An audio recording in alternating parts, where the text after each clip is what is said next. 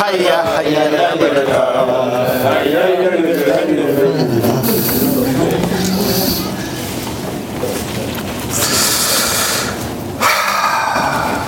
What'd they tell you I was going to talk about? Unification of mind and body. Body and soul. Body and soul? Eberster. Eberster. So do you connect to the Eberster with your body or with your soul? Yes. You know, there's a Hayom Yom that says there are three basic schools of thought. One talks about or emphasizes the relative lack of value of physical things. It talks about how the physical world is fleeting and it has no enduring value, and you shouldn't really get excited about physicality, and that's called Musar. Then there's another school of thought, it emphasizes the value of spiritual things, spirituality. And that's called Hakira. And then there's a third school of thought that says that one Hashem made both the material and the spiritual. And that's called. Chassidus.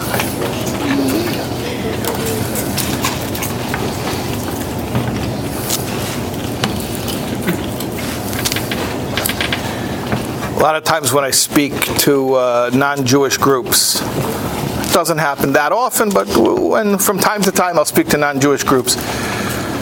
So uh, I'll ask them, is God spiritual or physical? And they are all very confident and they rush to say spiritual. And I say, in the heavens or on the earth? In the heavens. Creator or creation? Creator. And then, uh, I mean, usually then I'll ask them, well, what does it mean when it says, Hear, O Israel, the Lord is one, the Lord is God, the Lord is one? So they say it means one God. I say, no, that's the second of the Ten Commandments, is that there's only one God. This isn't one God, this is one. Oneness.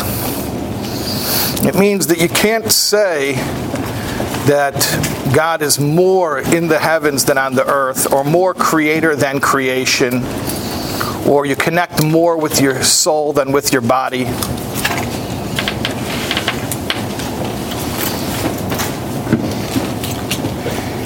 Hashem, the essence of Hashem is oneness, which is above both spiritual and material. And they're both just ways that we that we connect to that essence. Mm-hmm. Okay, so anyways, why am I talking about this?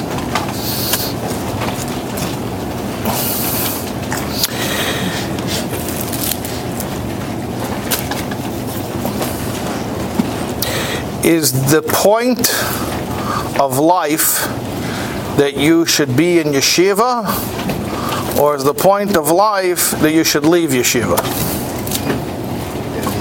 Yes, should have. You're already caught on to the formula. In Judaism, generally speaking, when somebody asks you a question, there's two choices. Is it this or is it that? It's a safe bet in Judaism if you answer yes. That's called a paradox. A paradox is a seeming contradiction, but, upon further examination, it reveals itself to be two aspects of the truth. The whole Torah is based on paradox.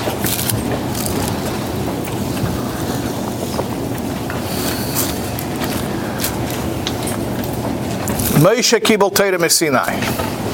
Who received the Torah? Moshe. Who's Moshe?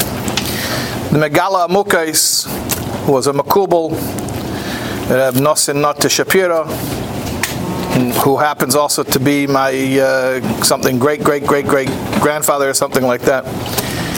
um, said that Moshe is Rosh Tevis Machlekes Shammai Hillel. That lest you think that Shammai and Hillel are, are fighting, they're arguing who's right. What do you mean, who's right? Is it Shammai or is it Hillel? Yes, that's what it means. Elu ve'elu chayim. What's the truth? The truth is bigger than just Shammai and Hillel. The real truth is Shammai and Hillel.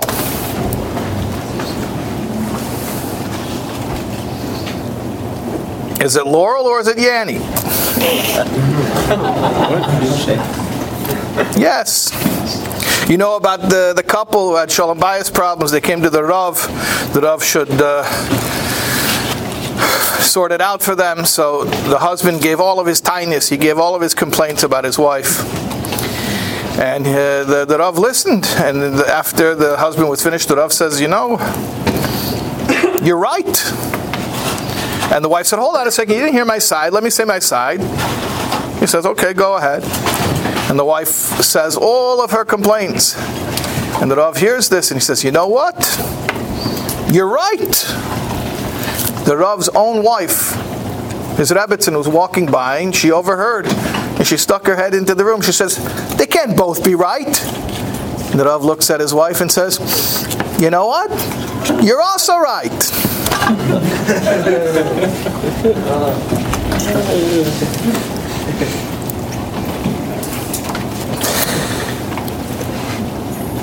The truth is bigger than just one perspective.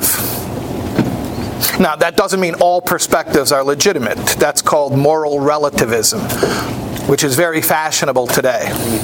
Which is any perspective that anybody can dream up is just as legitimate as any other perspective. That's uh, not true. But what it does mean is that within truth, there are many legitimate perspectives. Shivim ponim la right? 70 facets to the Torah. Truth is bigger than just one perspective. Is a mushal. It's not a Jewish mushal. We can make it Jewish. Well, we're, we're Jewish, right? Okay, so now it's a Jewish mushal. There's a. It's like Jewish music. What's Jewish music? We're going to make this Jewish. Okay. There was a blind, there, there was a king, and he asked five blind men to describe an elephant for him. And he brought in an elephant, and one of the blind men said, An elephant is very much like an oak tree. Another blind man said, An elephant is very much like a jump rope. Another blind man said, An elephant's very much like a, a python. One blind man said, An elephant's very much like the flap of a tent. And the last blind man said, An elephant's very much like a wall. I think I said five. Who's counting? Yeah, it was five?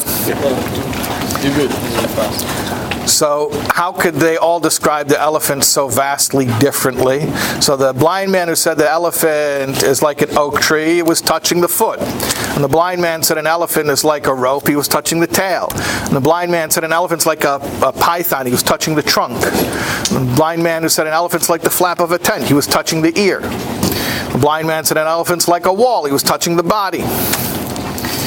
And the king told the five blind men, you're all correct. You're all correct. It's like sometimes people ask about different disputes in the Gemara. I know some people get troubled by it. Like, uh, how can they say that it was one way and then another, then the, there's another Gemara that says it was another way? I remember when I was uh, I was a kid and we went on a trip to Eretz Yisrael. We went on a tour with a tour guide. The tour guide was an archaeologist, and uh, he took us to Mearas Machpelah, and uh, he was a really good tour guide because he was a frum guy and he would open up the Tanakh and he would read from Tanakh and he knew what everything, uh, Al Torah, he knew everything, but also he was an archaeologist, so he could combine the two and show the consistency. And uh, one of the things he told us was that why is Maris Machpelah called Machpelah? Machpelah means double. I'm talking about the cave in, in Hebron where the where the Oves, where the patriarchs and matriarchs are buried. So it's called Machpelah, which is from the, the root double, right? And uh, he says, we knew it was a double cave. We were looking at the cave, and uh, Rav says it's a cave on top of a cave, and Shmuel says it's a cave next to a cave. And what did we find? we found three caves, one on top of one and one next to that same one. Elu ve'elu, Elokim chayim. Okay, so you're going to say, why didn't they both just say that's an L-shaped cave? Because the question is, one, which one is Iker? Which one is primary? So do you light one more light every night of Hanukkah, or do you light one less light every night of Hanukkah? And the answer is yes.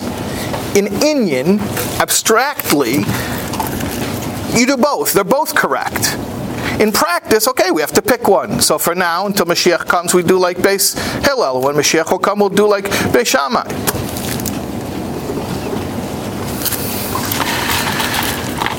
What month was Torah given? You know, in the Torah, there's no uh, names of months.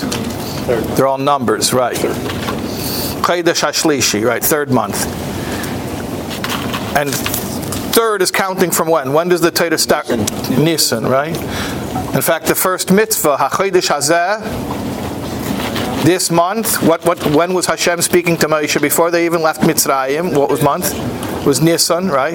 Rosh Chodesh Nisan, very good, first day of Nisan. Hashem says, let this be the first of all months. So Nisan is the first month. Iyar is the second month. And Sivan is the third month.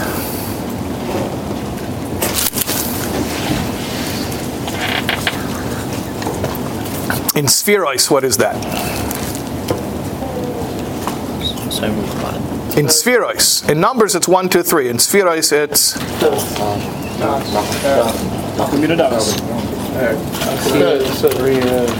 It's Chesed, Gvura, Tiferes. Nisan is Chesed. What's Chesed? Chesed is a free gift. So Nisan was all about a gift from above to below. Hashem did for us what we could not do for ourselves. We didn't even have time to get ready for it. It was so beyond us, right? Our, our, our dough couldn't rise. And the Abishter was taking, taking us out of Mem-Tes Shaarei Tumah before we could even get our, uh, our, our bread ready. So that was all chesed. That was coming from above to below. Hashem was doing it for us. He was making it all happen. Another name for Nisan, by the way, is Chodesh HaAviv. Aviv is Aleph Beis, spelled Aleph Beis.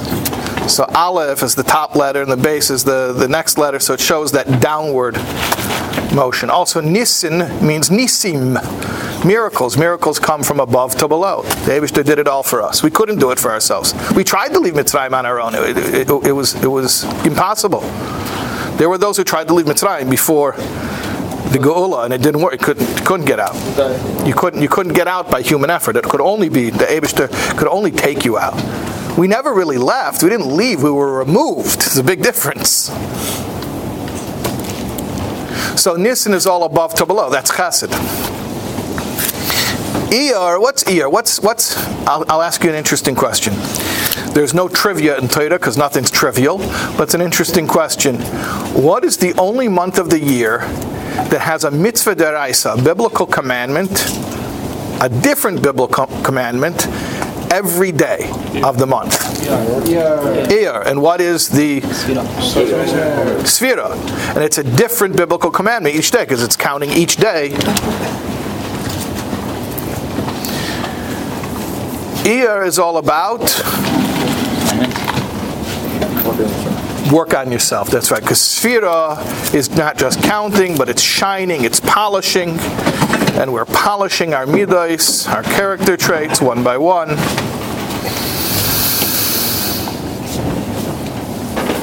So that's Gvura. Chesed is above to below, a free gift. The Gvura is pull yourself up by your own bootstraps. Self-made man. Below to above.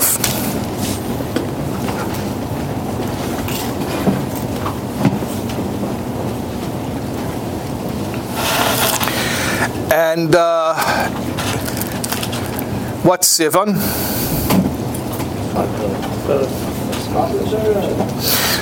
Tiferes, yeah. What's Tiferes? Yeah, it does mean beauty.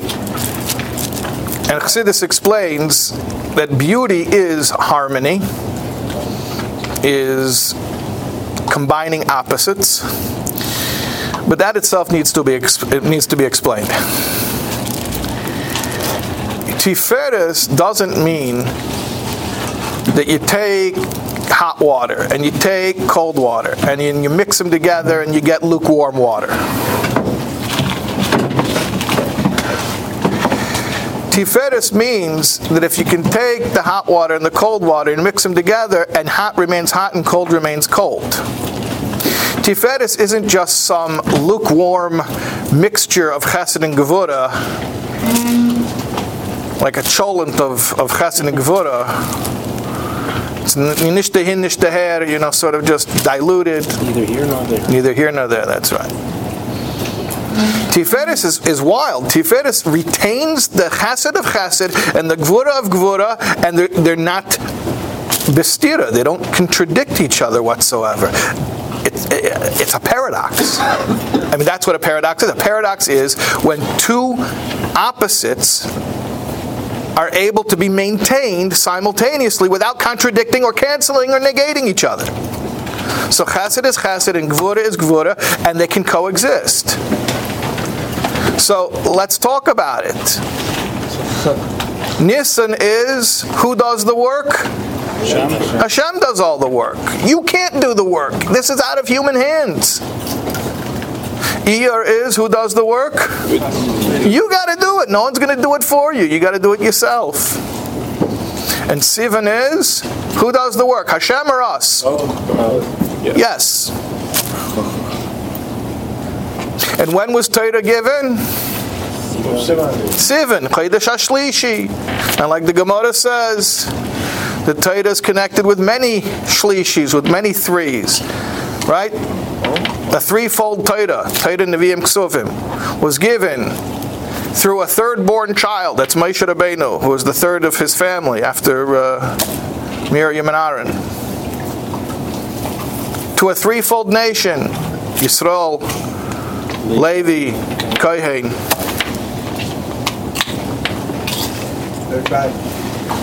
On the third day of separation, they separated from their wives to prepare for Matan Torah.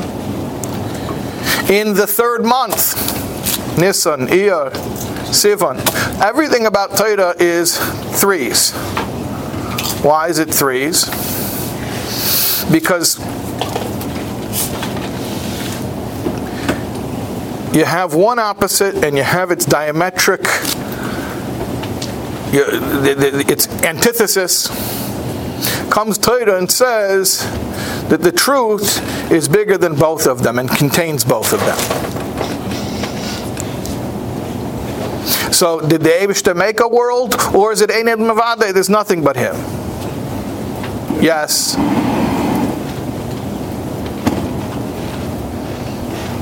Does the Abishta do all the work, or do we have to do all the work? Yes. Is Yiddishkeit about the body or about the soul? Yes.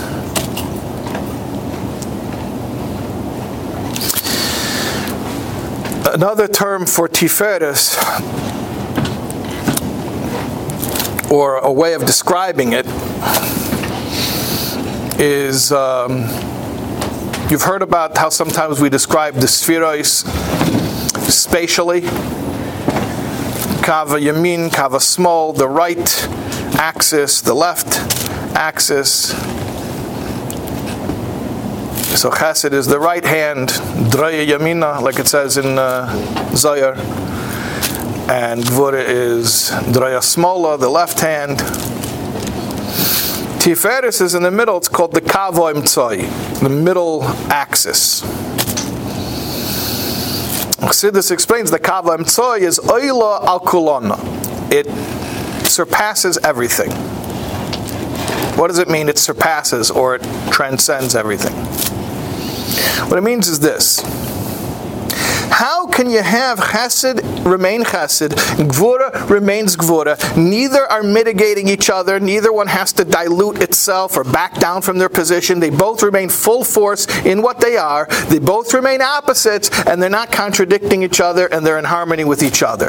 The only way that's possible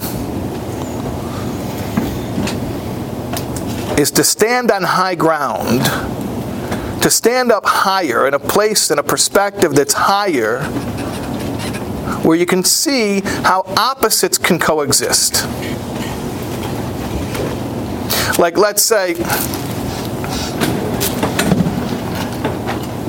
there are two people in a valley, and you ask them, what is, What's in the valley?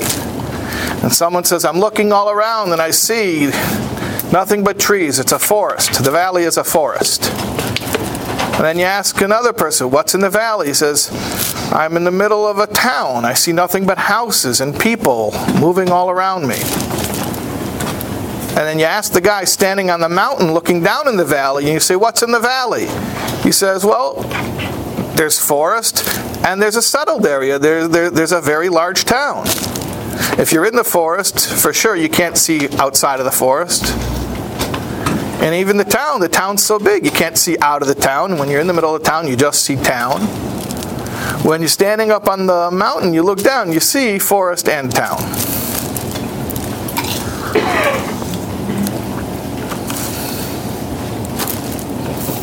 Conceptually, what do we call this? You know the Braisa de Rabbi Yishmael? Right before Shachris, the end of the Karbonis, we say the Braisa de Rabbi Yishmael, right? B'shleish esrei midas hatayrin the dreshes. There's 13 methods of expounding the Torah. Shnei chesuvim hamachachishim zeh Two scriptural statements that contradict each other. Ad Kosovo Shlishi until a third scriptural statement comes along, and it reconciles the two.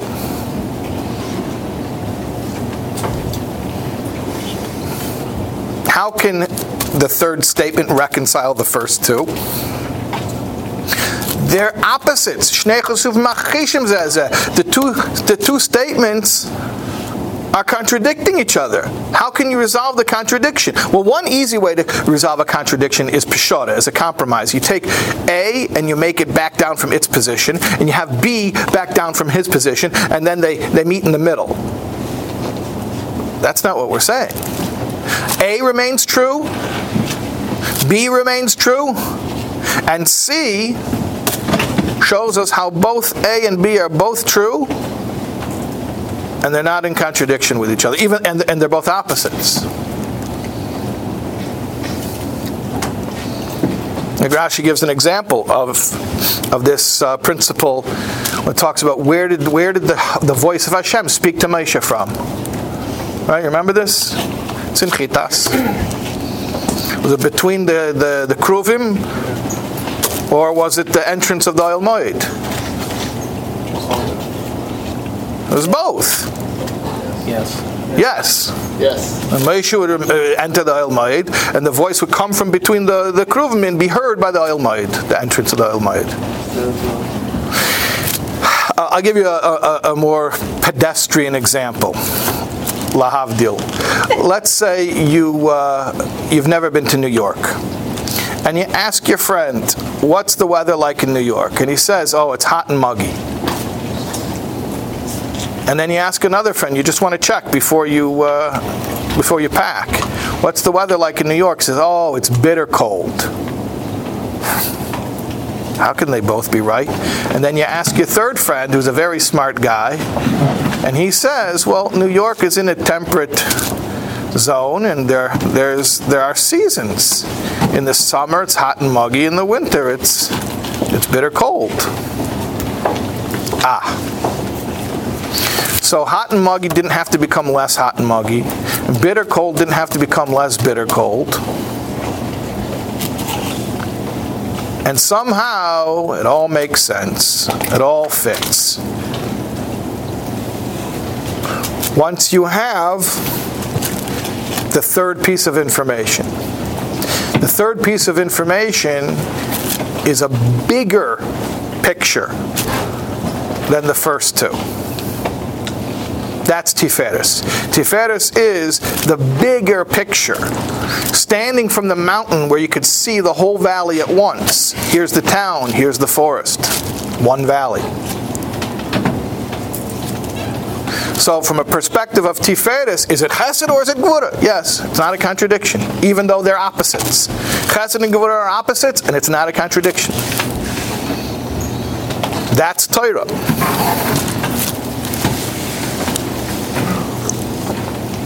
By the way, what's the zodiac sign of, of Sivan of the third month? Do you know?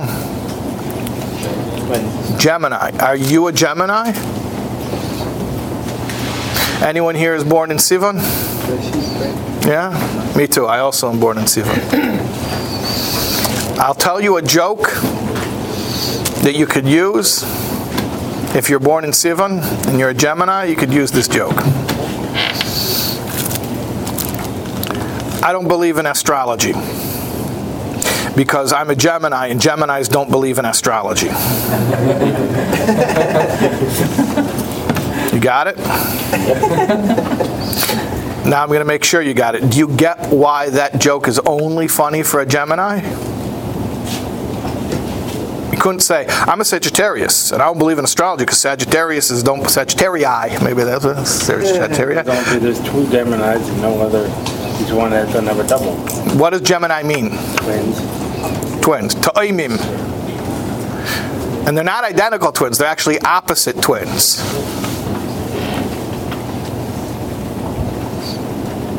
Do you know about any opposite twins? Yaakov and Esav were opposite twins, yeah. What were they fighting over?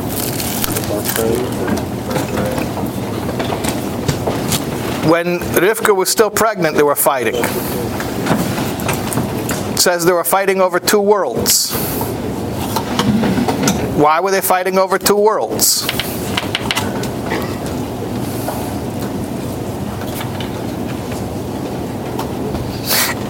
Elam Haza and Elam Haba, the physical and the spiritual. But hold on. If Esav is the crass, materialistic one, let him have Elam Haza, the physical world. And if Yankiv is the spiritual one, let him have Elam Haba, the spiritual world. So I fight. I could settle that one real fast. They both wanted both. They both wanted both. Then how are they different? They're opposite. They should then, if they both want the same thing, they both want both. They're the same.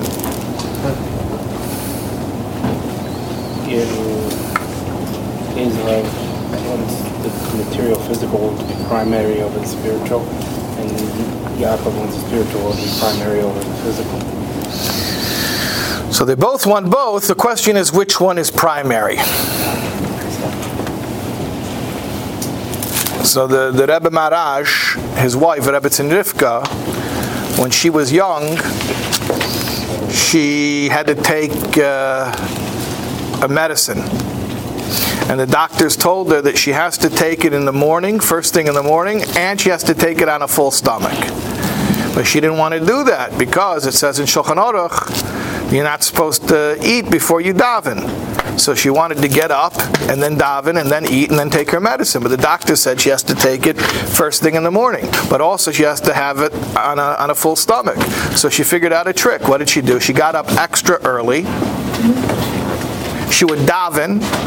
And by the time she finished davening would be the time where she normally would get up. That was her trick. And then she would eat so she was eating after davening, but it was at the time where she would normally have just gotten up, and then she would take the medicine. And her father-in-law, the Tzemach Tzedek, found out about it, and he told her that's not right. Don't do that. And what did he tell her?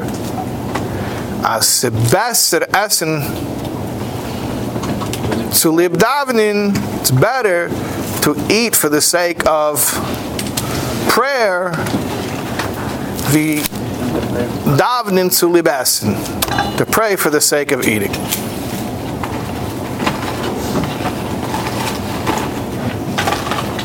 So Torah comes and tells us this. We need a soul and a body. We need Elam Haza and Elam Haba. We need creator and creation. Milmaila lamata from above to below, milmata lamaila from below to above. We need both. And they're no contradiction.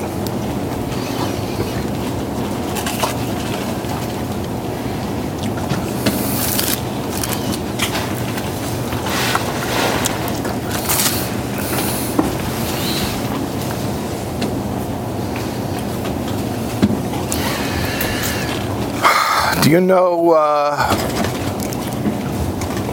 when the Rebbe came to America? 40. What date? Chof Simon. Chof Ches Sivan, the 28th day of Sivan. Yeah. In what year? 41. Tov Shin Aleph.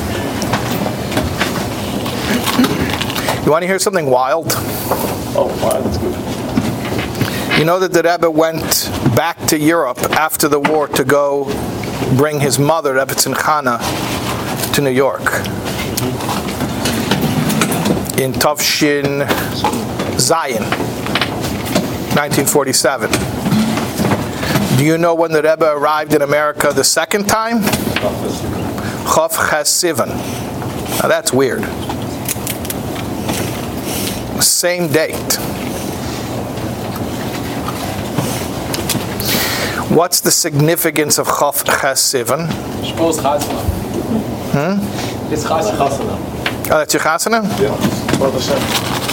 Yom Hashem coming up next week or two weeks from now, whatever it is? Oh, wow. The Rebbe said that Chof Chassivan is a Yom Zakai. It's a meritorious day. So it's a good day you're getting married. By the way, is marriage about the husband or about the wife? Yes. Yes. Yes.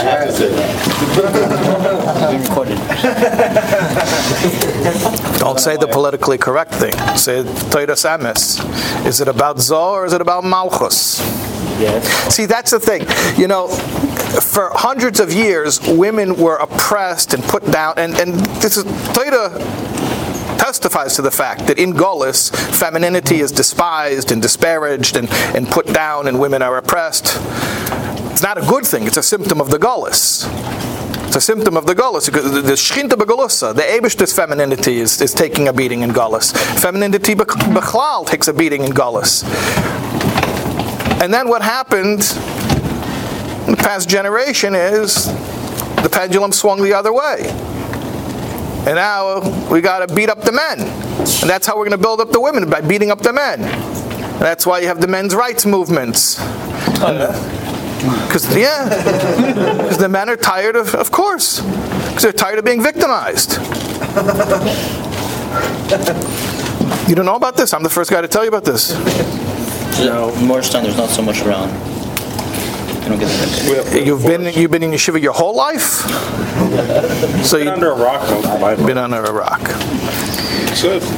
Born in something. You died in the courtyard. Let me tell you like this, very simple. If it's, I'll give you an example, maybe you could relate to a little bit better. If somebody asks the question, why does an Orthodox Jew make a blessing? Thank God I'm not a woman. Shelo Asani Isha. So if the rabbi says, well, actually, it means not that women are worse, it means women are better. That answer will be accepted. Oh, oh, thank God. I thought you were saying women were worse. And that's fine. That's great. Women, women aren't worse. They're better. Men are worse. Oh, thank God. Men are worse.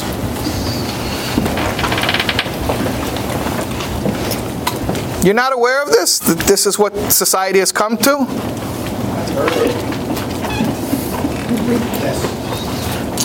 That we, we tried to right one wrong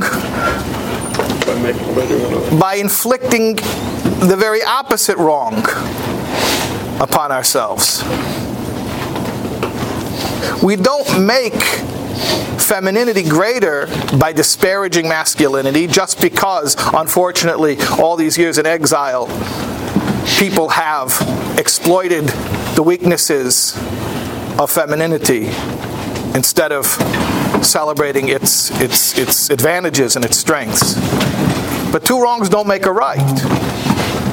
So I'm going to ask you again, don't give me the cute PC answer. Give me the Toidas Amis, Toida which was given in Chodesh Hashlishi in the third month. Is marriage about the husband or about the wife? Yes. Yes. Yes, that's right.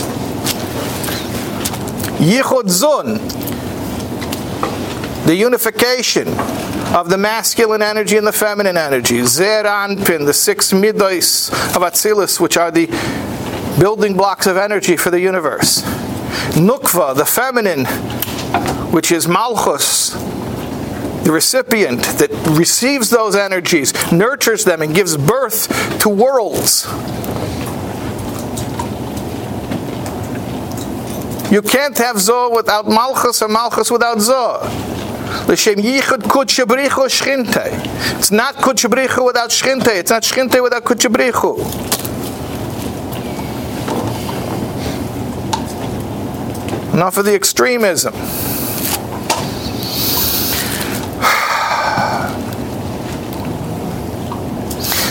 So Chof Chesivin is when the Rebbe came to America twice. Now, I would never dare to guess the meaning of something like that, but the Rebbe spelled it out eventually. There's a Sicha, Tavshin Nun Aleph, where the Rebbe spells out the deeper meaning of Chav Chesivin. I think Chav Chesivin, by the way, is the overlooked Yom of Der Shvi, of the seventh generation. Chav Chesivin should be at least as big to us as Yud Aleph Nissen and Yud Shvat, or Yud Aleph Shvat.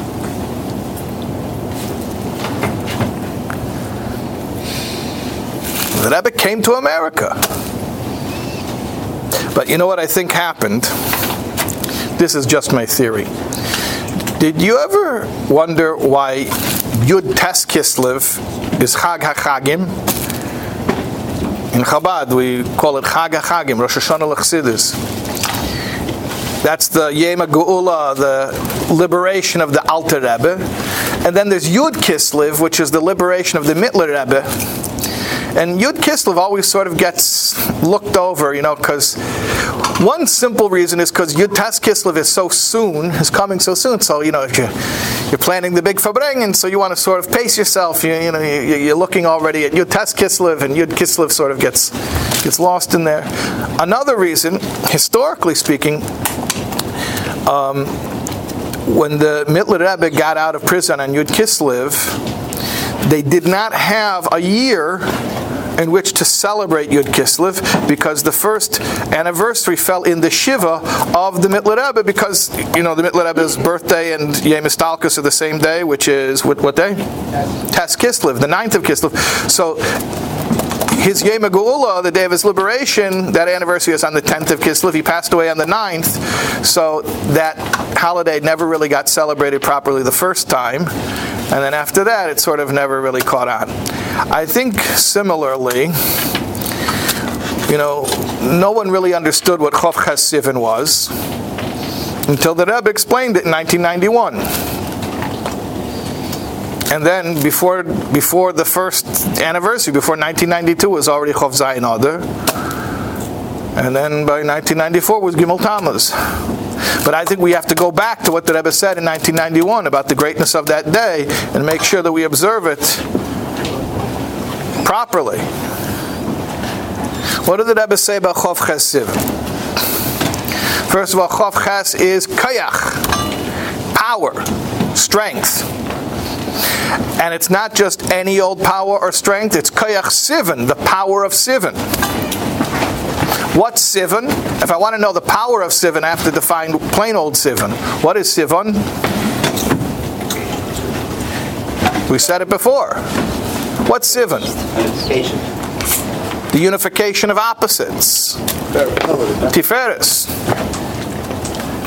So Koyach Sivan is when the unification of opposites is in its fullest force. It's a good day to get married. Yes.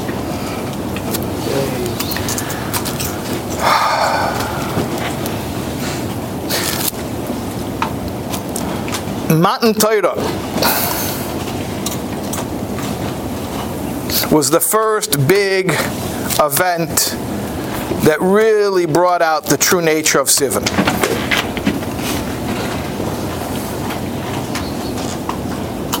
Because on Matan Torah, it's a good because B'Shas Matan Torah, at the time of the revelation of at Sinai, what happened is that the spiritual and the material were able to unite.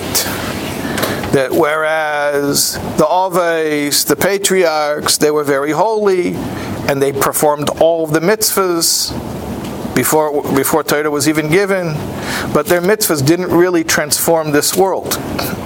They couldn't make physical objects holy because holiness is a spiritual quality, and a physical object cannot be endowed with a spiritual quality.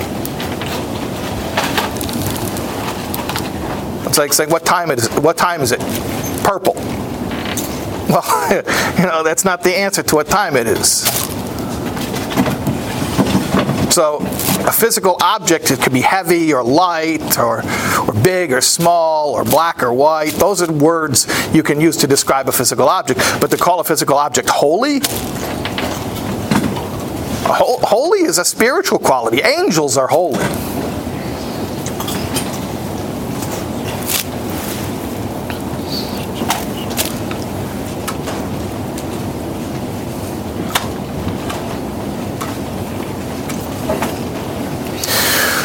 So Matan Torah, when the, the mitzvahs were given, we, we were given the power to unite physical and spiritual.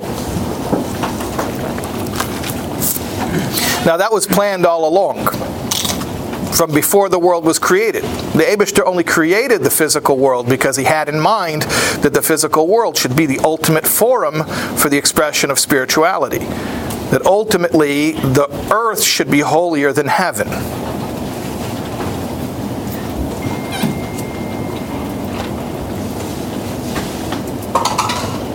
So he only created the physical world because ultimately it will become a better way of revealing godliness than, than heaven is. Far better, incomparably better. Which is why, you know, we say in the Kiddush Friday night, we say Yom Hashishi, right? Why does it say Yom Hashishi? The sixth day with the definite article, with the hay. The Gemara says, because when the Abishta created the world, the entire purpose of creating a world was not just to have a world. A world is, is concealment. Oilam Maloshin Helam, right? The word Oilam. Ayin Vav Lamed Mem means Helam, concealment. World means concealment. And Elam Haza, this world, is the ultimate concealment. Concealment upon concealment upon concealment. Compounded concealment. To the extent that the way this physical world operates, a person can look at it and study it and be sure it operates on its own.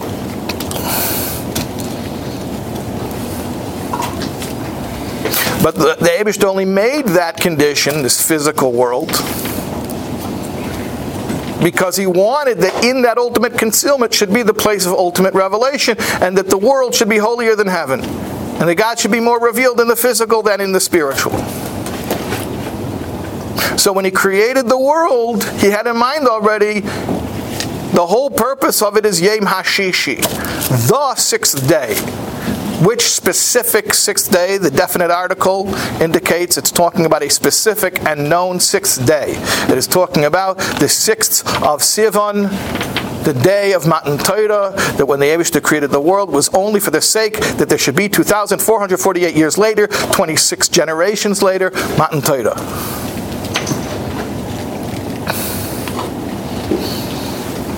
So the first big unification of opposites not just the first, but the one that made possible every subsequent unification of opposites is Matan Torah.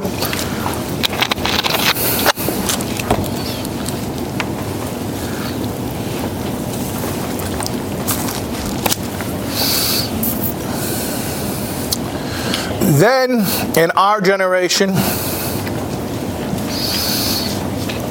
something happened again in Chodesh Sivan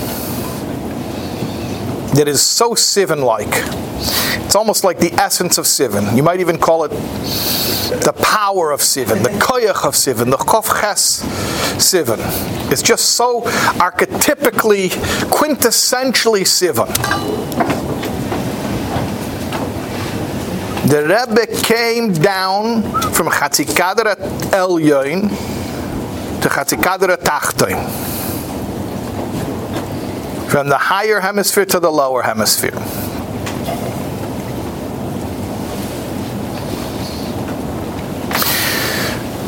We are, um, I believe the term is boreal centric. Do you know what that means? we are biased culturally toward the north. When we think of a map, we think of north being on top, which is absolutely arbitrary. There's no reason north has to be on top. That's convention. That was just agreed upon and people stuck to it. How do you think a little kid in Australia feels?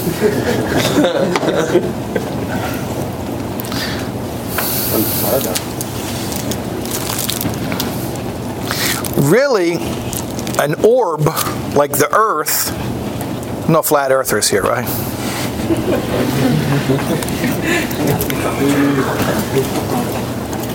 An orb like the Earth, really, you can choose any spot on a perfect circle or perfect orb as uh, the center. And then if you choose any spot as the center, then there's an opposite spot that if you go from that spot through the diameter of that orb, there will be a spot opposite of the of, of the first spot, which is the farthest different distance from it on that orb. There's actually a term for this. The term is antipodes. In fact, Australia till this day is referred to as the Antipodean or Antipodeans, Antipodean lands or Antipodeans. Antipodes, the word, the root pod, like podiatrist, means a foot. So antipodes means if you're standing on any given spot on the earth, your feet are pointed down toward the center of the earth.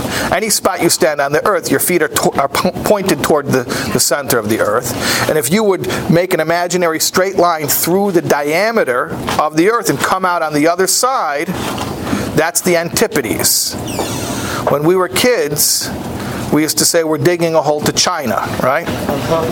Because we thought, I, it's not exactly, but we thought that the exact opposite side of the orb of the earth is China.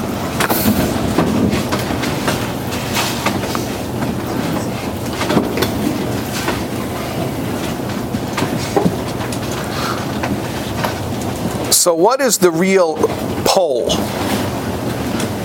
Not the North Pole or the South Pole. What is the real pole?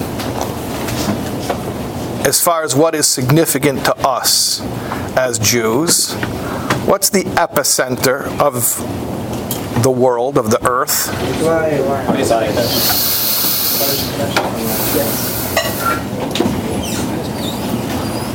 So it's Eretz Yisrael or, or, or Yerushalayim or the Beis Hamikdash.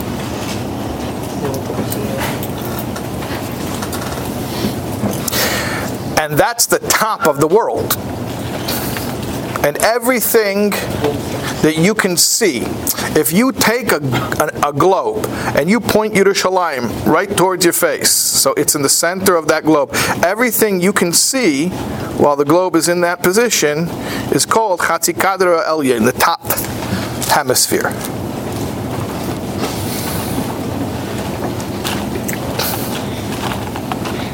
And basically, all of Jewish history for 3,300 some years took place in that hemisphere. Wherever your great grandparents came from, or if it was your grandparents or your great great grandparents, however far you have to trace it back, they came from the higher hemisphere. And it doesn't matter if they came from Poland or from Morocco or they came from uh, Persia, or they came from Lithuania. Ashkenazim, Sephardim, no difference. Everyone can trace their lineage back to Chatzikadra Elyon because Jewish history was very, it was confined basically to, I mean, wherever wherever your ancestors came from, it's no more than a three-hour flight from from Israel. I can guarantee you that. And then something happened only in the past hundred years. 150 tops. Okay, you're going to tell me, but there are there are Jewish settlements from 300 years ago. Okay, fine. Tiny pockets of settlements from 300 years ago but really, when did the shift happen, the mass migration that Jews left the higher hemisphere and came to the lower hemisphere? It's only the past hundred years.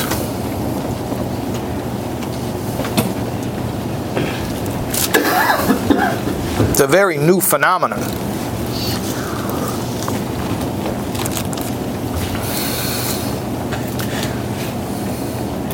Why did we have to shift down to the lower hemisphere? We were in one hemisphere for all of Jewish history, and then suddenly we shifted.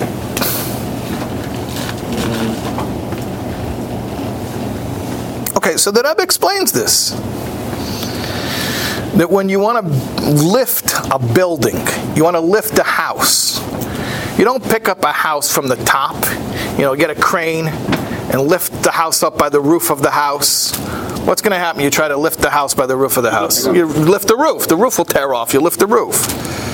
If you want to lift the house, and a house can be lifted, you got to get up underneath it. You got to pry it up. You got to use leverage.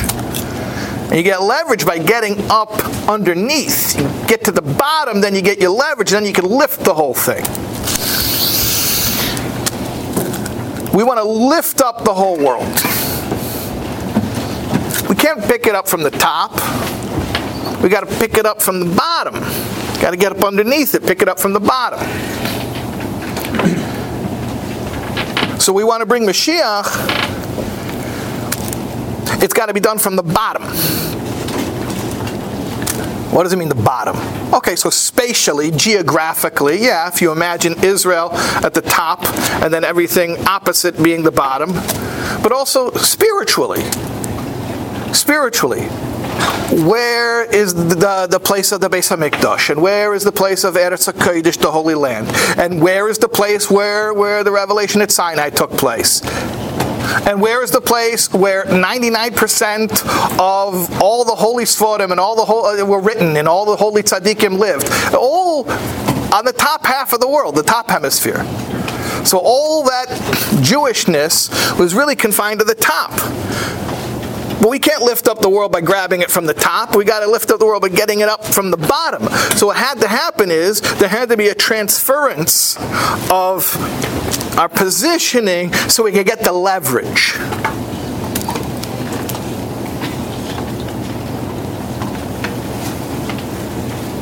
Now, now, what does that mean? That means when the Rebbe and the Rebbitzin left Europe,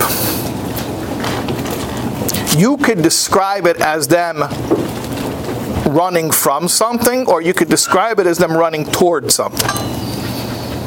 And, and you could say that the Rebbe and the Rebbitzin fled war-torn Europe and they managed to escape on the last boat that crossed the Atlantic. And, and that's factually true. There was a war and the Holocaust was going on and they did leave on the last boat that crossed the Atlantic. That's one way of describing it. So then basically, the Rebbe and the Rebbitzin escaped Europe. But that's certainly not the whole story.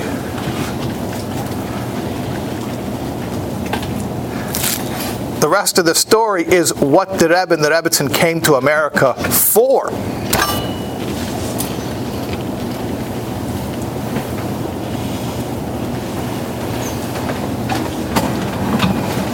to lift up the world, to get up underneath it from the bottom of the world.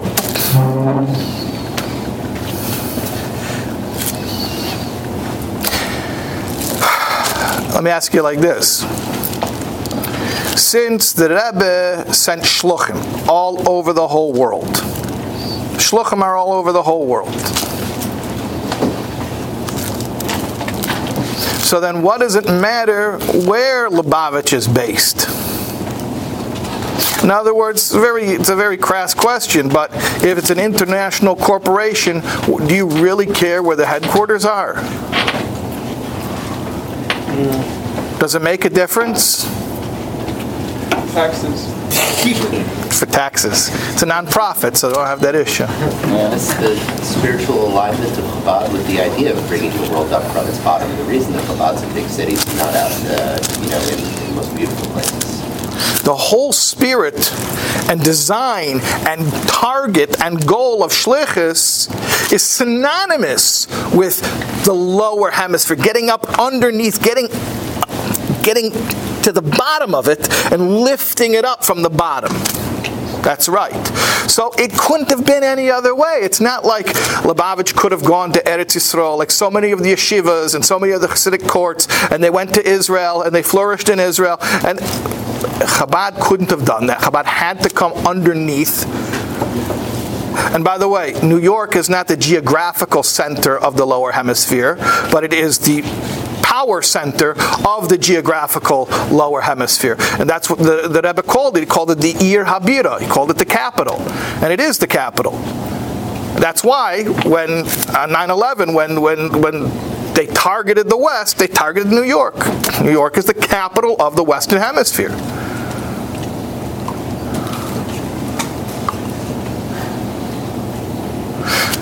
So it's not just that the, the Rebbe has shluchim all over the whole world.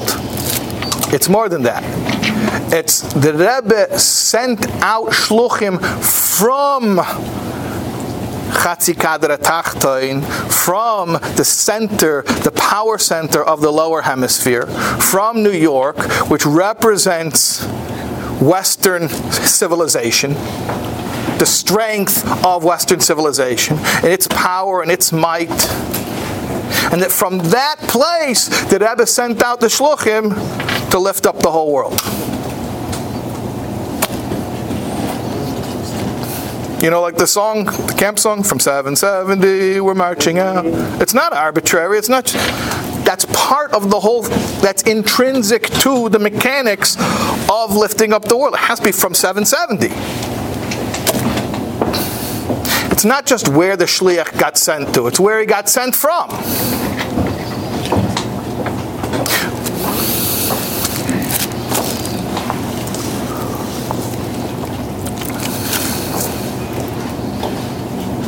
So that's, that's why I say Chof Chasivin is really under valued, under esteemed. We have to really, especially if you're an American boy like myself, if you relate to it's, it's, it's an amazing concept. I mean, you, for a second, let's let, don't even think about it in global terms. Sometimes it's more impactful to think about it in local terms. Think about it personally. Think about where you would be if Lubavitch remained on the higher hemisphere. I don't think he'd be here. I know I wouldn't be here. It, it required that the Rebbe should take the energy of Matan Torah and bring it down here, and that it should emanate from down here. That's called leverage.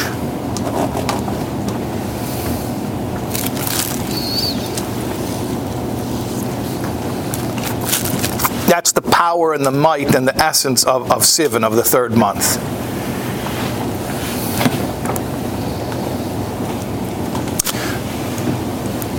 You know, the Frierdiker Rebbe said, America is nicht anders. America is no different.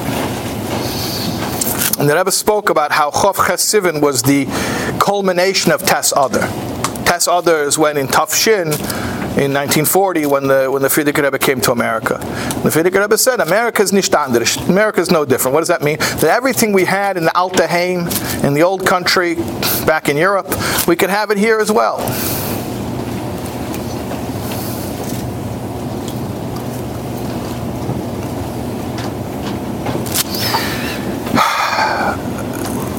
the, the, the Rebbe said more than that. Not just whatever we had back there, we can also have here. We don't want to just have what we've always had the good old days. We want to have something we've never had. We want to have something greater than ever existed before greater than what we had back in Europe. In fact, greater than what we had when Iker Shchinim, Iker Shchina betachtoinim haisa, right, in the beginning of Bria Seilamais, when the main Shchina, when Hashem's presence, and you learn the, the Maimer Basi Legani from Tav Shin Yod Aleph, and the Rebbe explains the Iker Shchina, what, the, what, kind of, what kind of a level of Elokus that's talking about, pre-Tzimtzum, and it's down here in the physical world, and yet what we're looking for is greater than that. Because Hashem keeps Jewish law, Magi Devorav Yankiv Chukov Mishpotav Yisrael, and Jewish law says you're not allowed to destroy a building unless it's for the sake of building a bigger building.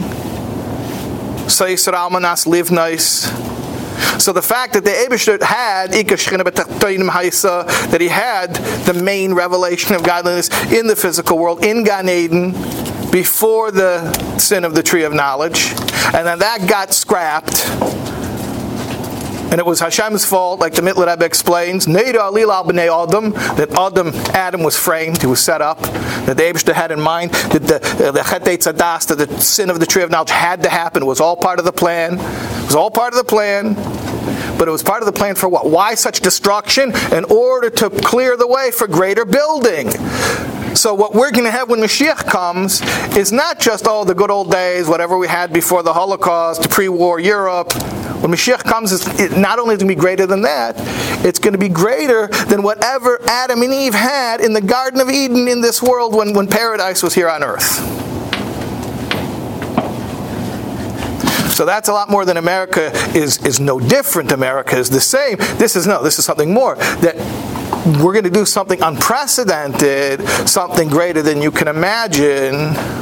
Or like the Rebbe said, famous letter of the Rebbe where he said that since I was a child going to school and even before that, since my early childhood, the, the, the image of the future redemption of our people began to take form in my mind a redemption that would be so incredible, so great, that not only would it make up for all of the persecution and the suffering and the terror that the Jewish people experienced all these years in exile, but that we would be able to say to Hashem in the words of the prophet Eidcha Hashem Asher We would thank Him for all those painful moments because we would actually be able to see the, the, the hidden goodness. The goodness would become revealed.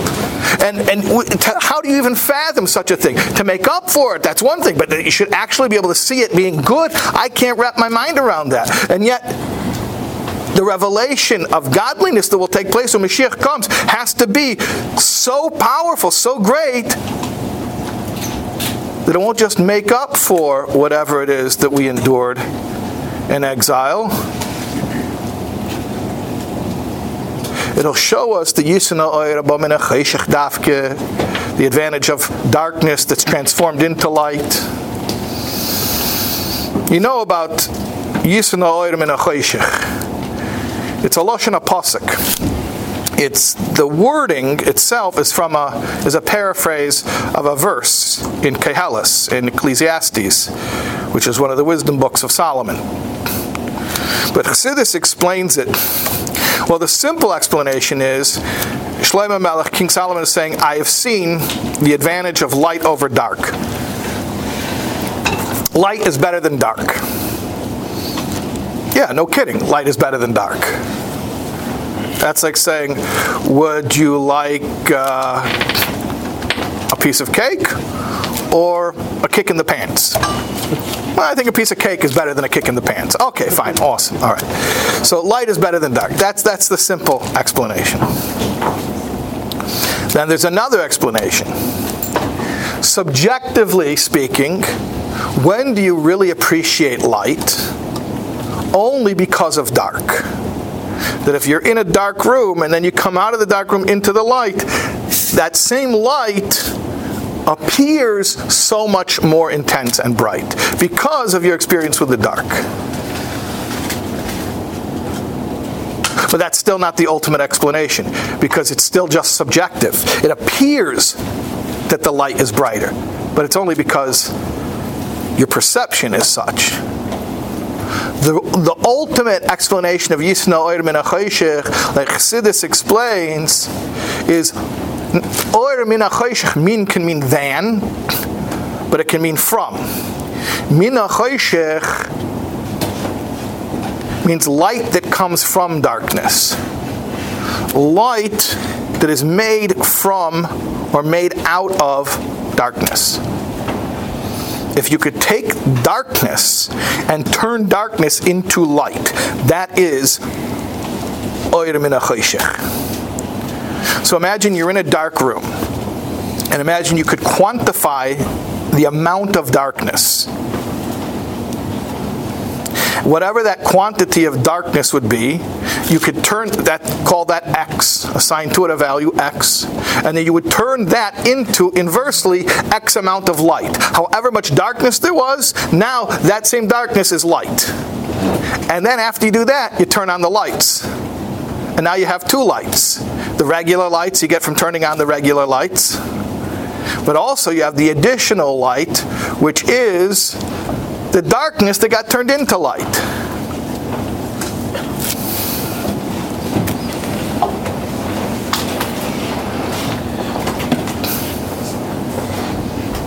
The Rebbe Rashab says in Samach Vov, he writes there, that the purpose of tzimtzum, of the contraction, the concealment of godliness that allows for the appearance of, of separate selfhood,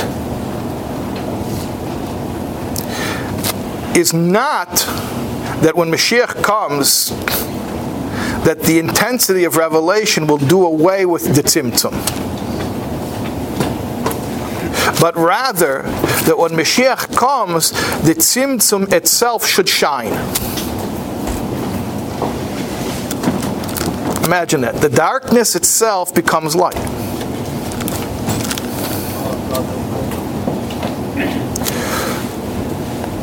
So, whatever the Abishter had when the world was created, whatever light there was, that's regular light.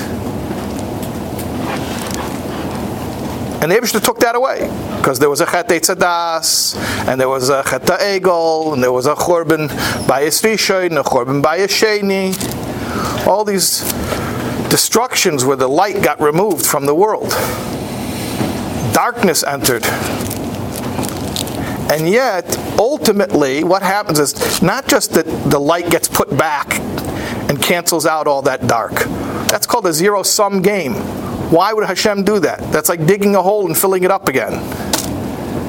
No, what's going to happen in the end is that darkness itself becomes light. And now we have, and then you reintroduce all the light that was concealed. So then you have the light that was concealed comes back, plus all the darkness was concealing the light. Now, not only it doesn't conceal light, it is light. We have double light.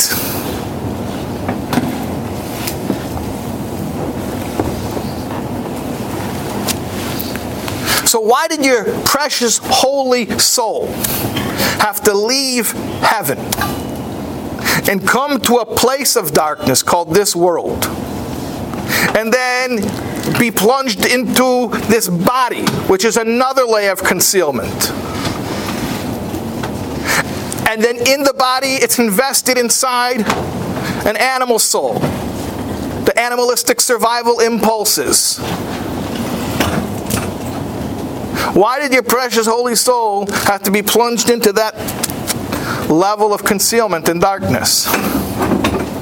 Only for one reason to create greater light than whatever it is that the soul could experience in heaven.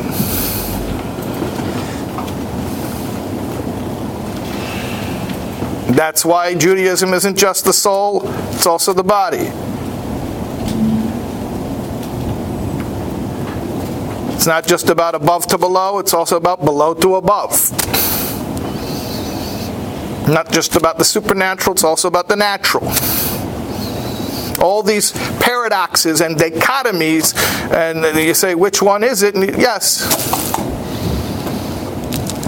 it's the marriage of the two. It's the marriage of the two. The unification of the two. The yichud kudsha brich hu shchinte.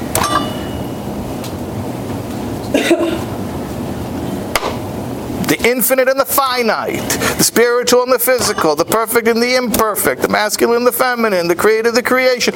All these opposites get unified.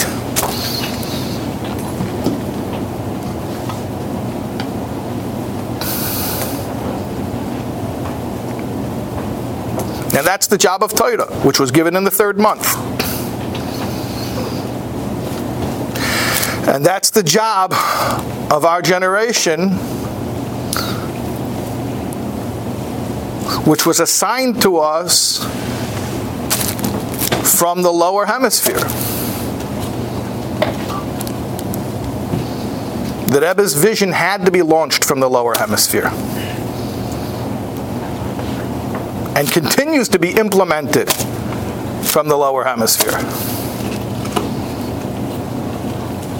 So that all that concealment and that darkness will get lifted up and elevated and transformed when Mashiach comes.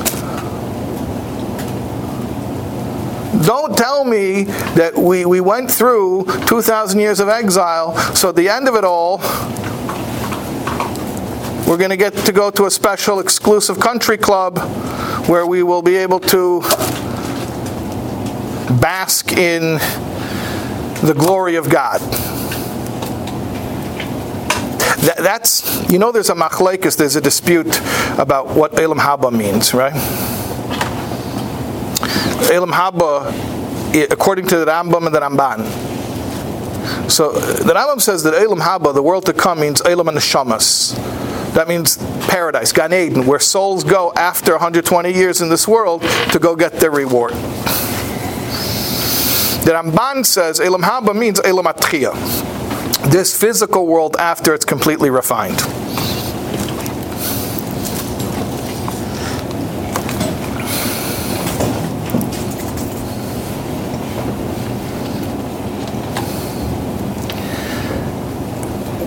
We didn't wait 2,000 years in exile to experience spiritual revelation in heaven. That's a very nice thing for souls in the interim. In the meantime, before Mashiach comes, when souls finish their work, they go to a very pleasant, very nice place called Gan Eden, and it's very nice up there. But that's not the ultimate. That's not why we were in exile for 2,000 years. It's not why Hashem created a physical world with all of its concealment and everything else that exacerbated that throughout history. He created it, the physical world, and the body, and all these concealments, so that in the end, the concealment itself should be part of revelation. The greatest revelation. So the soul will come back in the body, and not only soul will come back in the body, but instead of the soul sustaining the body, the body will sustain the soul.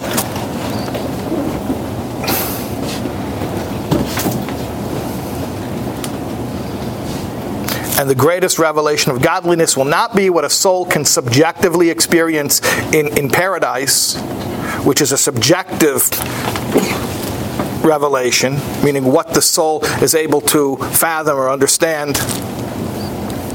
Rather, the greatest revelation will be something objective. You know what I mean by objective? Subjective revelation means that you know if I tell a joke and only half of you get it, and of the half of you that get it, some of you get it and some of you really get it. That's subjective revelation. So, for instance, the purpose of life were enlightenment. So that's subjective. How much enlightenment? Well, it depends on your kalim. It depends on your capacity. When Mashiach comes, what do we say? All flesh will see. Ki pi havaya diber. The speech of Hashem is enlivening everything.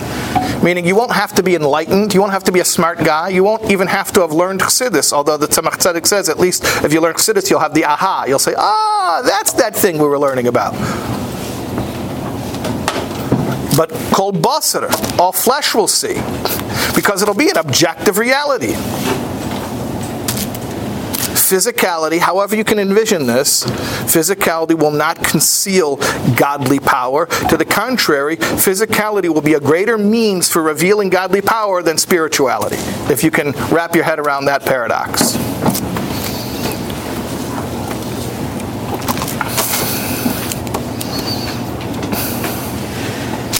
So here's the bottom line. You want a bottom line? Or I should just fly around in a holding pattern until uh, we run out of f- fuel? I could do that. Right? We could go till six in the morning, and then I, and I'll say, ah, I forgot my main point. Why don't I give you the bottom line? Okay. Sounds good. Sounds fair. Yeah. Don't feel like having you crash into a building tonight. No, God forbid. No, we're going to land this thing. and land safely. And we, we won't even uh, lose your baggage. Whoa. That's great.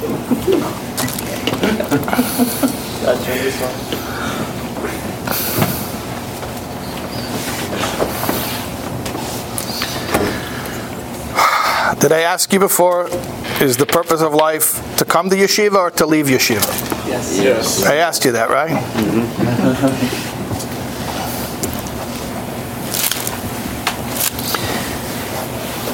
So let's think about this. Is the, we're in yeshiva, Baruch Hashem. Is the purpose to come to yeshiva or to leave yeshiva?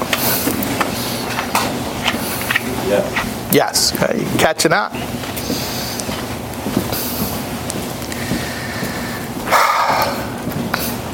You know about the four who entered the Pardes? Uh-huh. Yeah. The Gemara in Chagiga talks about the four sages who had an experience, an out of body experience. They experienced a higher level of consciousness. They entered the Pardes, the orchard. It's called the orchard. And three out of the four were damaged. It was Ben Azai, Ben Zoma, and Acher. And uh, one went mad, one died, and one became a heretic. And only Rabbi Akiva nichnas b'shalom v'yotze b'shalom. He entered in peace and he left in peace. Shalom is also threes.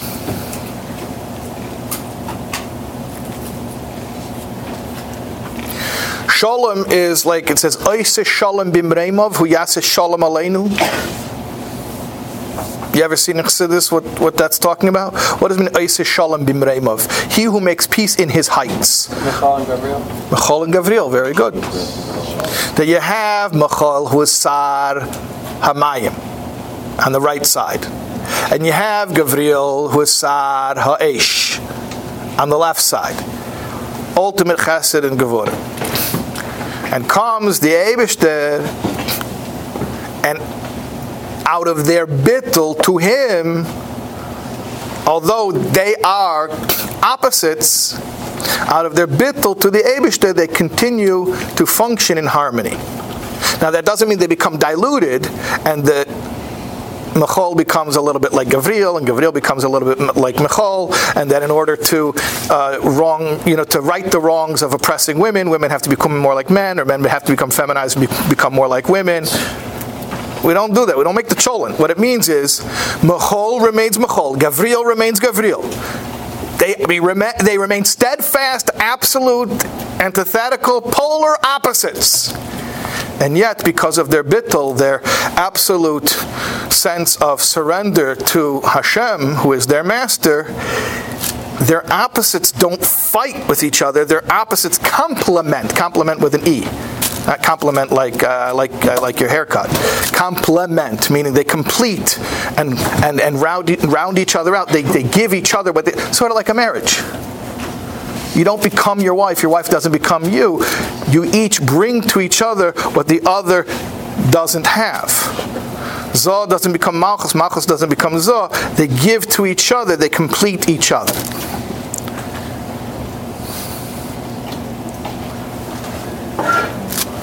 So, Shalom. Shalom means you have two opposites and they coexist because the big picture is bigger than both of them.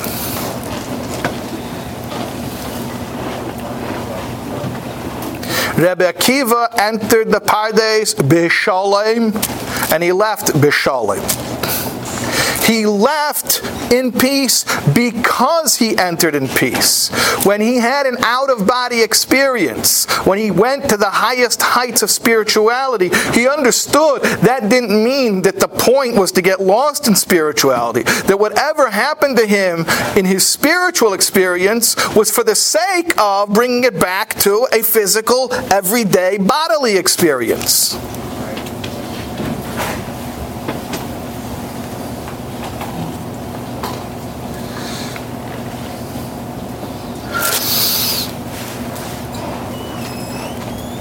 Rebbe talks about in the Rambam, when the Rambam talks about the Avodah of the Kohen Gadol and Yom Kippur,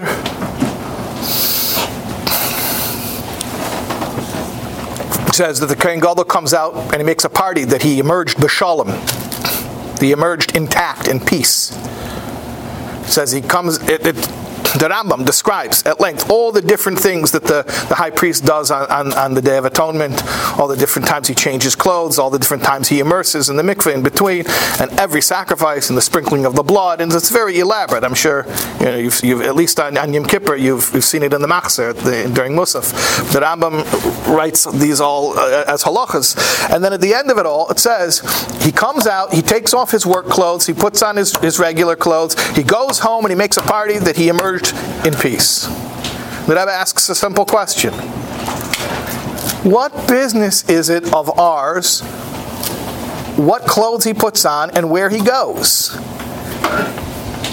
He punched out. You know, you punch the clock and then you punch out, you punch out, and you're off of work. He had a job to do. He did his job. He comes out, he's done. Now, who cares if he puts on his regular clothes and goes home, or if he puts on a tuxedo and goes to Monte Carlo? What do you care? It's not your business. The Rebbe explains that this is part of the halacha, it's part of what the Rambam writes as psak din, as ruling, because the whole point of whatever it is that the Kohen Gadol achieved in the Kodesh HaKadoshim, in the highest heights of spirituality, was that when it's all done, put on your regular clothes and go home. That's shalom. That whatever it is that happens spiritually is for the sake of the material. Obviously, it goes without saying, whatever happens material is for the sake of the spiritual, like eating before davening instead of davening before eating, right? So the material has to be used as fuel for the spiritual, but also the spiritual has to be expressed within the material. So is the purpose to come to yeshiva or to leave yeshiva?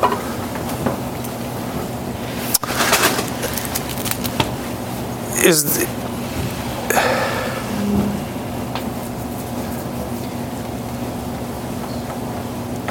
Sholem means the ability to span and encompass opposites without mitigating or compromising either. And what that means is that when you're in yeshiva, you are really in yeshiva, 100% in yeshiva. And don't even dare think about what's going to happen after yeshiva. It's a machshava zora mamish. It's absolutely a waste of time. You're 100% here.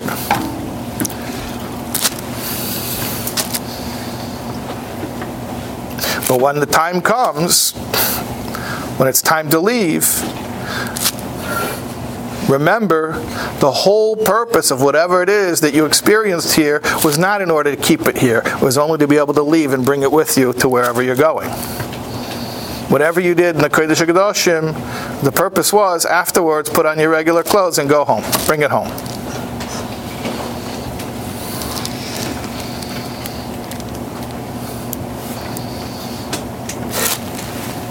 There is no time in history where this is more important. I mean, this is Judaism in a nutshell. This is Judaism.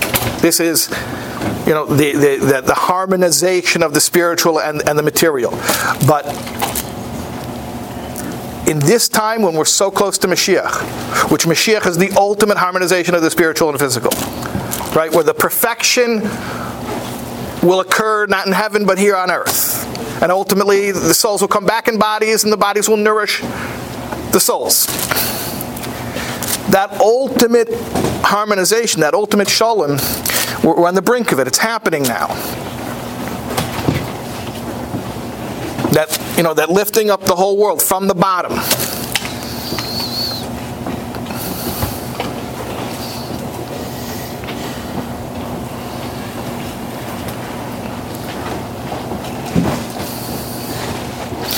Hashem, Mashiach will come before you leave yeshiva. Mashiach has to come before you leave yeshiva.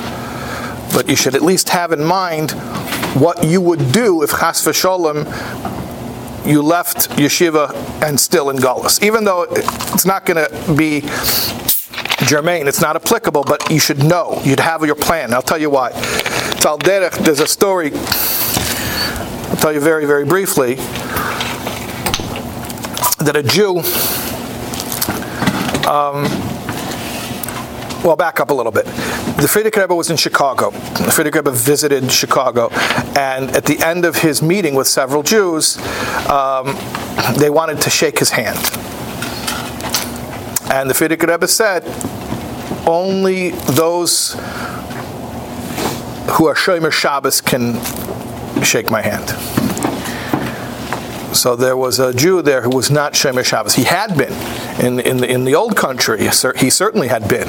But in America, everybody, or many people, became lax. And he he felt terrible, and just all of a sudden, you know, he was a, a Jew who appreciated. He, wa- he wanted to be, you know, he went to to a rebbe. He, he appreciated Yiddishkeit, but he wasn't so from at this point. So he turned to. Uh,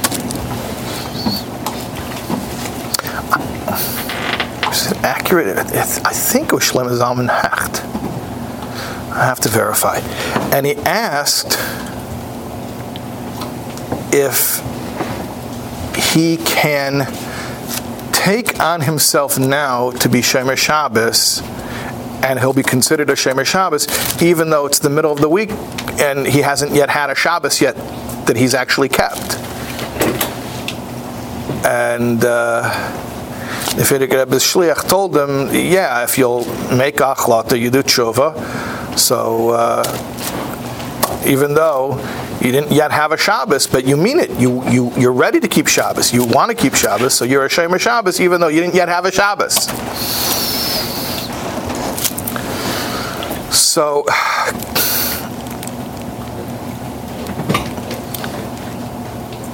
you have to know what you would do, chas v'sholem, out of yeshiva in Gullus, even though it's not going to be applicable for you.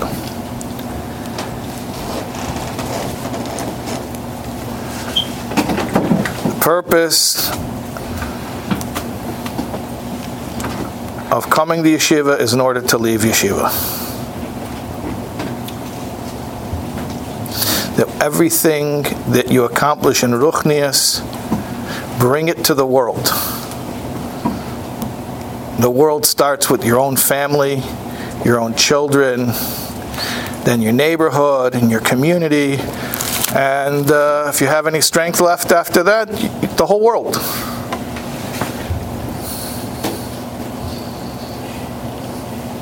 And I mention this because I know that sometimes it's hard to make that adjustment. It's hard to make that shalom between the high flying spirituality and then the bring you know bring it in for a landing. And sometimes it's like, you know, those who fly the highest end up coming down the lowest. Chas v'shalom. And you got to remember that the whole point of it is is to bring it peacefully back down to earth. I'll tell you one more story, then I'm uh, then I'm going to be done. For real. There was a bacher in 770 who had a very special relationship with the Rebbe. It was known that just as one dugma, as one example, that um, as long as the Rebbe was in his office, the light was on in the Rebbe's office, this Bacher would stay in Zal, he would stay in the study hall, and he wouldn't leave. And it was also known this Bacher could have Yechidus when he so chose. The name of the Bacher, it was an Israeli Bacher named Reuven Dunin, alav hashalom. Now, the story of Reb Reuven is very interesting. His father was some, uh, I don't know if he was a Rav, but a Litvisher Yid. And uh, you know, very frum. And Reb was a very smart, very talented, very energetic guy, and he got bored of yeshiva. And basically, as a teenager, he left. He went off and he did his own thing. And he supported himself, actually. He got a job at a construction site driving a tractor, and he would make money, and he would spend it partying, and he would just 24 hours. He would work all day, then party all night, and that was his life. And then eventually, he kind of got tired of it and he told his father he wants to go to yeshiva. So his father couldn't get him into the yeshivas from their community because they didn't want to touch him. He was a pariah. But uh, somehow his father, I guess he was desperate enough, he said, okay, let's check out Chabad. And they went to the Chabad yeshiva. And he said he was there for, you know, he walked around, he checked the place out for, I don't know, half an hour or however long, well, not a long time. And after he was done, he says, Zeh makom shali. This is my place. I'm home. I'm, this is where I'm staying. So, I mean, normally his father wouldn't bring him to a Chabad yeshiva, but in that situation, okay, you know, if that's where they'll take him and he wants to be there, Adarabah, let him go. So then the, the Rosh Yeshiva said, I'm not so sure about you. You know, you're, you, you, you don't know Chassidus and you're going to be very far behind. So he says, don't worry, I'll catch up. So the first thing he did is, he used his old routine of working all day and partying all night. That's how he was in yeshiva. He would keep Seder all day. Do not try this at home. He would keep Seder all day, and then at night he would have a shift. He would actually have shifts of bochrim who would tutor him. So he was basically the way he used to work and then party, he would just go to yeshiva and go to yeshiva. So he'd do a double shift of yeshiva every day. And not only he caught up, but he became a very, very advanced student. So then, after a while, he told the Rosh Yeshiva he wants to go to New York. He wants to go to 770 and see the Rebbe. Now, normally, it wasn't considered a thing that, I mean, nowadays, Bacham from Eretz Yisrael, they come to New York all the time, but uh, back then it was it was considered something like, not necessarily, you know, you have to earn it, it has to be right for you. Um, and so normally, they would tell a Bachar, no, you, you know, you, you stay in yeshiva. But Reb Reuven was an older bacher already, and he he was very mature. He'd been out in the world, and he'd, he'd had a life, and so uh, the Rosh Yeshiva told him, "Okay, you can go to you can go to you can go to New York. You can go to the Rebbe." So he started to prepare. He was preparing very, very, very seriously, and. Um, one of the things that he was told is that your first yechidus with the Rebbe, and not just your first yechidus, but the first words of your first yechidus sets you up for life. Whatever it is that Rebbe says to you first, that is your path in life. That's what somebody told him. So he came to the Rebbe. He wrote a very long zettel, a very long letter, and it basically told his whole life. It told his whole long story, and then you know how he got to yeshiva, and then once it gets to the yeshiva part, he went into detail about everything that he learned and everything that he's learning, and it was it was, it was quite detailed. So he gave the Rebbe his zettel, and the Rebbe, you know, how the Rebbe would read a letter, he would turn it like this and scan it, and then finish it, and then you know take the next paper and you turn it and scan it and read it. And he read, I don't know how many pages the, the note was, but the Rebbe read the whole long letter about you know everything he'd accomplished and everything he was learning and everything he had done in yeshiva. And then the Rebbe was about to speak, and the Rebbe was thinking, "This is it. This is set, this is setting me up for life." And the Rebbe said to him, "So you know how to drive a tractor?"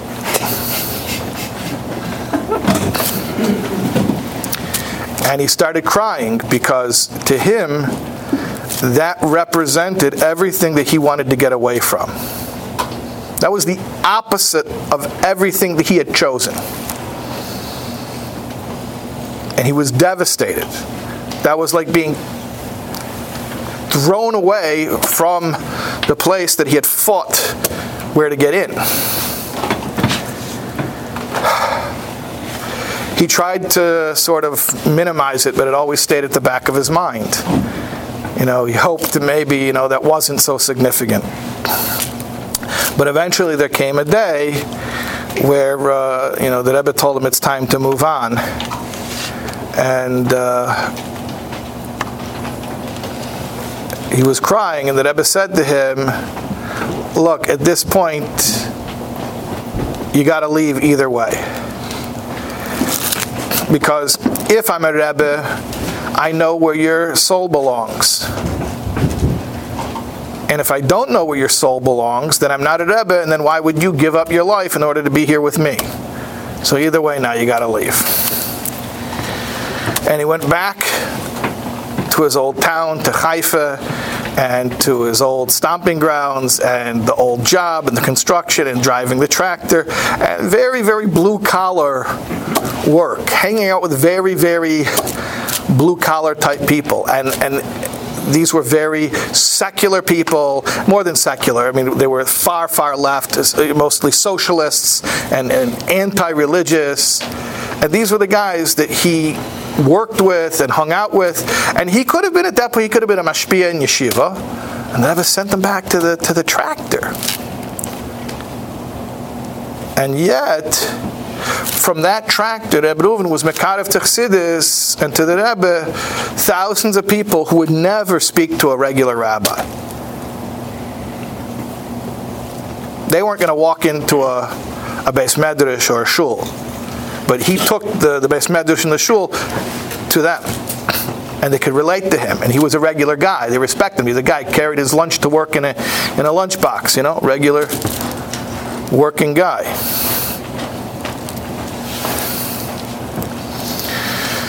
So, you know, Pirkei Avos says, Al korchoch atochai. Al korchoch atomes. They get you coming and going, either way. what does that mean? The IRS. That when the soul has to come into a body, it cries. It doesn't want to go into a body. I want to stay up here. Heaven is like you're in the warm blankets and you're sleeping and it's so pleasant, and someone rips off the blankets and you have to get up. Some obnoxious guy takes the corner of a negel vasser cup and he's clanging it on. Oh, you don't know about that trick? Whoever's the vecker, this if you really want to just ruin everybody's sleep, you take the the kvort. You'd be amazed, especially if you stand in a stairwell. Those things echo like crazy. You take the corner of the kvort and go, and it just uh, okay. Just try it out tomorrow morning. At any rate, you guys over here. so when the when the soul is up in heaven it's like it's under the warm blankets and it's all comfortable. And then they say, no, time to go into a body. And it's traumatic. It is a trauma. That is a trauma for the soul to be plunged into a body, ripped away from heaven, plunged into a physical world where there's so much distraction and, and, and, and falseness and ugliness and, and, and, and lies. And it's in a body and it has to feel these things that aren't important and aren't real. And it's trauma for the soul.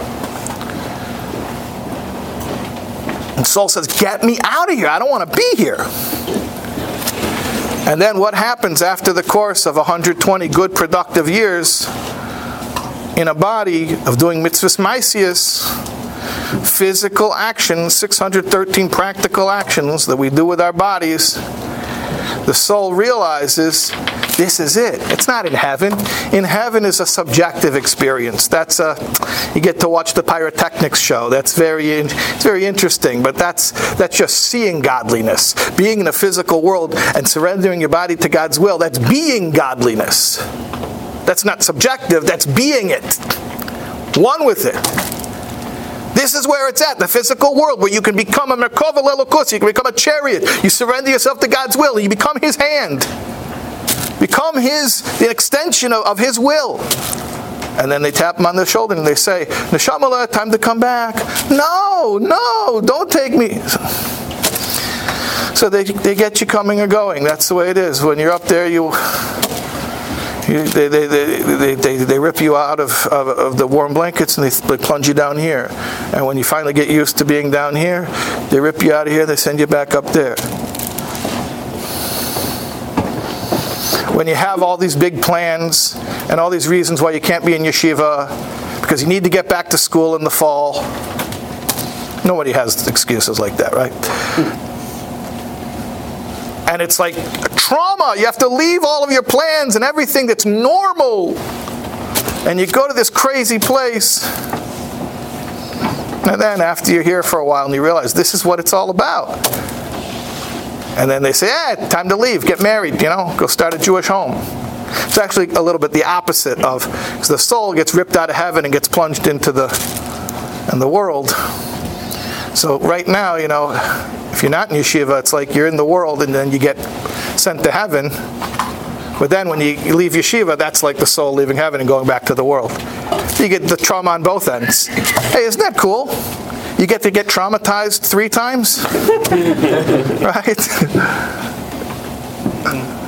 If you're raised in yeshiva, then you only have the trauma of leaving. But if you're raised not in yeshiva, you have the trauma of having to go to it, and it's weird, and then it becomes normal, then you have to leave.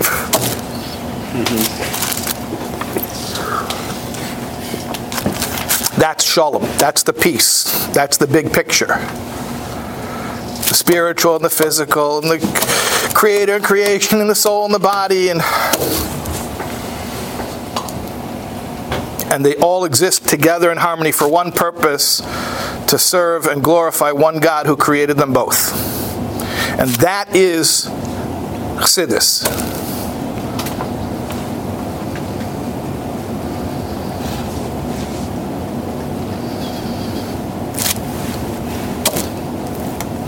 L'chaim. L'chaim.